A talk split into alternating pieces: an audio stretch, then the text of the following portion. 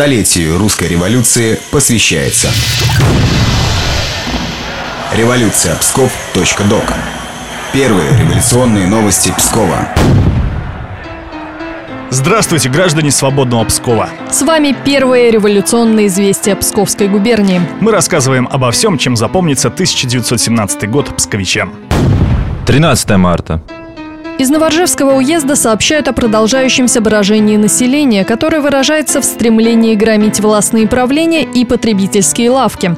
Как телеграфирует уездный комиссар, порядок поддерживать затруднительно из-за появления многих подозрительных лиц, именующих себя представителями рабочих и одетыми частью в солдатскую форму. Формирование народной милиции только началось, поэтому необходима командировка в уезд представителя Госдумы. Получено известие о происходящих разгромах в имении Менкина, вдовы генерала Чагина, что находится в семи верстах от Новосокольников. Министерство внутренних дел рекомендует губернскому комиссару принять меры к прекращению беспорядков путем разъяснений, увещеваний, призывов, особенно со стороны местных деятелей, пользующихся авторитетом. Продолжается формирование народной милиции. По всем властям разослано наставление губернского комиссара, призывающее отбирать на службу только пользующихся общественным доверием и неподкупных лиц. По сведениям из наших источников, зарплата конного милиционера в Холмском уезде не превышает 110 рублей, а пешего – 60 рублей. В обязанности милиционера, кроме поддержания порядка и борьбы с пьянством, входит в том числе наблюдение за исправным содержанием дорог и взыскание налогов.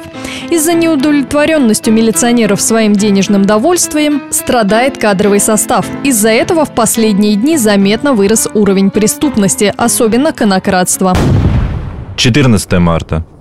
Военные отряды по 200 человек будут направлены в каждый из восьми уездов Псковской губернии, чтобы вместе с милицией следить за порядком. Такое распоряжение подписал губернский комиссар Белин. Отряды будут сформированы из состава запасных частей.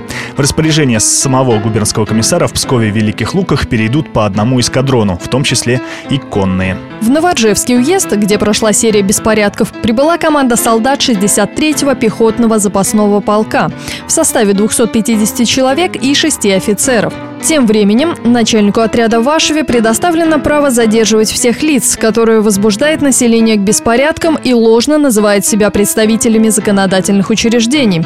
Продолжается выяснение подробностей задержания неустановленными лицами судебного следователя и милиционеров в Бежаницах. Шайка доставила их в село Картачи и вымогала деньги в качестве выкупа. Поиск бандитов продолжается. 15 марта. Пскове оформилась еще одна партия. Сегодня опубликовано извещение о создании Псковской социал-демократической группы. По нашим данным, большевики и меньшевики вместе заседают в доме губернатора, который теперь называется Домом Свободы. В президиум группы вошли социал-демократы ЗАГС, Орлов, Семякин, Лысаковский и Мальцев. Большинство из них – меньшевики. Также в вышеназванную группу вошли латышские социал-демократы, поскольку в их среде в основном рабочие с эвакуированных из Прибалтики предприятий, тяготеют они к большевикам.